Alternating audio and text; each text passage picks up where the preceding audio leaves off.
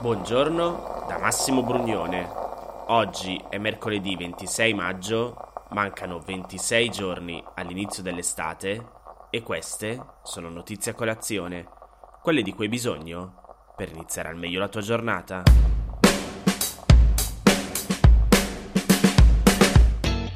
Ieri il presidente degli Stati Uniti Joe Biden ha ricevuto alla Casa Bianca la famiglia di George Floyd, l'uomo afroamericano ucciso a Minneapolis dal poliziotto Derek Chauvin, della cui morte proprio ieri è stato il primo anniversario. Te lo ricordi? L'omicidio di Floyd diede inizio a uno dei più grandi movimenti di protesta per i diritti civili della recente storia americana, tra i cui obiettivi c'era quello di riformare in maniera profonda e in alcuni casi radicale la struttura e le pratiche della polizia americana. Il post spiega come per mesi durante le proteste lo slogan Defund the Police, tagliare i fondi alla polizia, era stato uno dei più popolari e nel corso dell'ultimo anno sono state presentate numerose proposte legislative di riforma sia a livello federale sia locale. Biden il mese scorso aveva promesso che entro un anno dalla morte di Floyd, cioè entro ieri, avrebbe fatto approvare dal Congresso una riforma complessiva della polizia. Non c'è riuscito. La legge è ancora in discussione al Senato, ma nel frattempo decine di stati e di amministrazioni comunali hanno approvato nuove leggi e regolamenti. Nel complesso, pur essendo ben lontane dalle richieste dei manifestanti per i diritti civili, le nuove norme hanno garantito alcuni piccoli passi avanti, ma per ora non stanno riuscendo a ridurre il problema della violenza della polizia. La legge federale, cioè nazionale, che riguarderebbe tutti gli stati, si chiama George Floyd Justice in Policing Act ed è un'ampia riforma che regola le attività della polizia sotto molti punti di vista.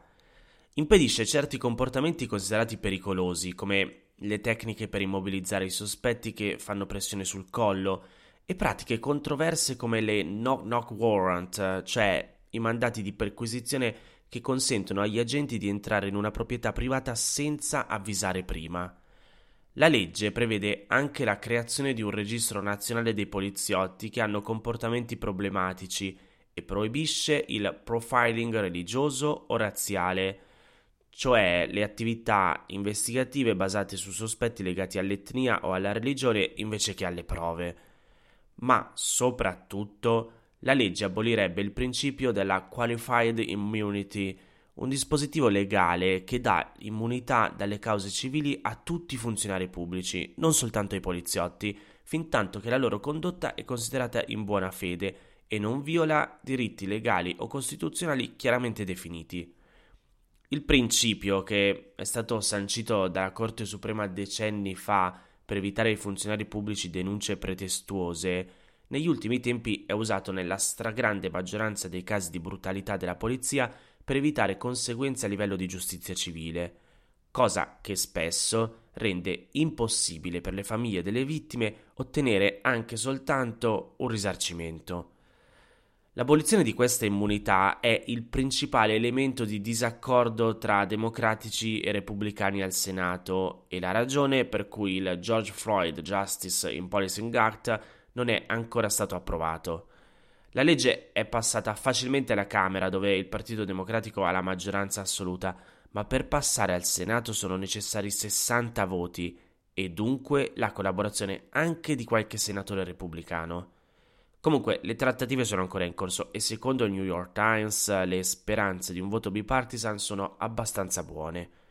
In ogni caso, oltre a questa legge federale, decine di stati e amministrazioni cittadine hanno approvato leggi locali e regolamenti. In un articolo di aprile, il New York Times ha calcolato che dopo la morte di George Floyd, oltre 30 stati americani hanno approvato più di 149 nuove norme e nel frattempo questi numeri sono aumentati. La settimana scorsa il governatore dello Stato di Washington ha firmato ben 12 leggi di riforma della polizia.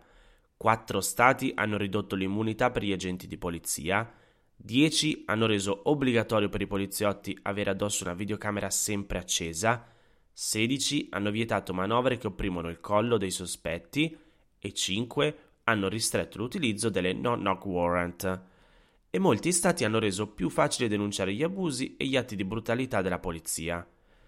Infine, molte amministrazioni cittadine, da cui dipende il budget degli uffici di polizia locali, si sono occupate soprattutto di tagliare o limitare i fondi destinati alla polizia, sulla base della filosofia di Fund Police, il cui obiettivo non era quello di azzerare il budget delle forze dell'ordine, ma di trasferire parte dei fondi verso servizi sociali come programmi di recupero della tossicodipendenza e dei disturbi mentali e anche a programmi educativi.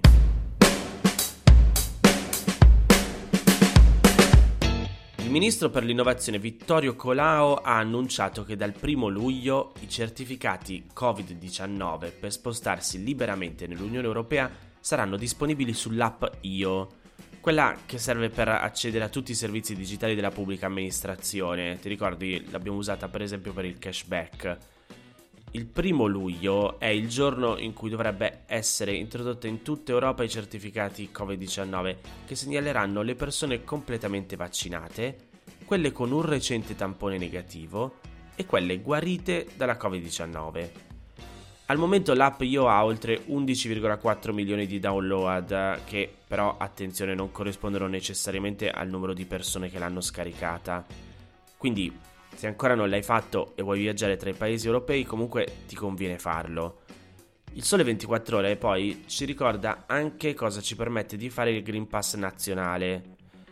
Tramontato per ora il suo utilizzo per spostarsi nelle regioni arancioni e rosse, visto che l'Italia è tutta gialla e alcune regioni stanno virando verso il bianco, il Green Pass è però necessario per visitare gli anziani nelle case di riposo e servirà dal 15 giugno per partecipare alle feste di nozze. È allo studio comunque anche il ricorso a questo certificato per partecipare ai concerti con capienza maggiore di quella attualmente consentita e per entrare anche in discoteca.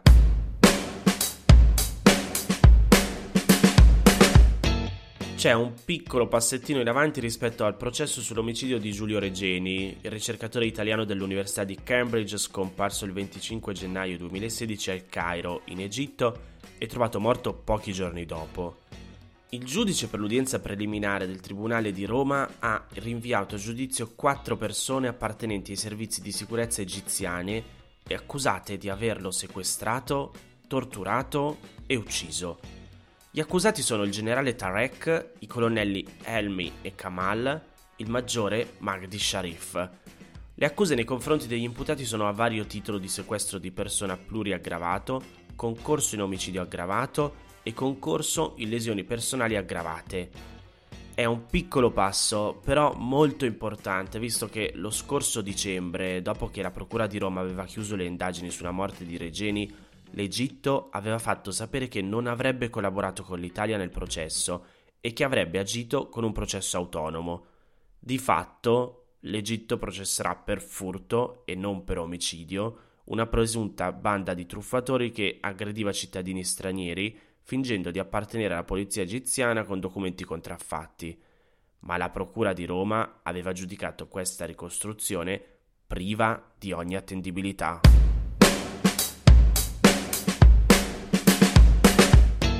Queste erano le notizie a colazione di oggi. Se ti va di aiutarmi e sostenermi nella produzione di questo podcast, puoi farlo inviandomi un piccolo contributo dal sito www.notiziacolazione.it. Se ti sei perso alcune notizie puoi andare indietro e ascoltare anche quelle dei giorni scorsi e se lo ritieni utile puoi condividere questo podcast inviandolo a qualche amico. È disponibile su tutte le piattaforme audio. Ricordati che se vuoi puoi iscriverti al canale Telegram di Notizie a Colazione per riceverle tutte le mattine direttamente sul tuo smartphone. Oppure mandami il tuo numero di telefono alla mail notizie chiocciolagmail.com per riceverle via WhatsApp. Ti aspetto domani per iniziare insieme una nuova giornata. Un saluto da Massimo Brugnone.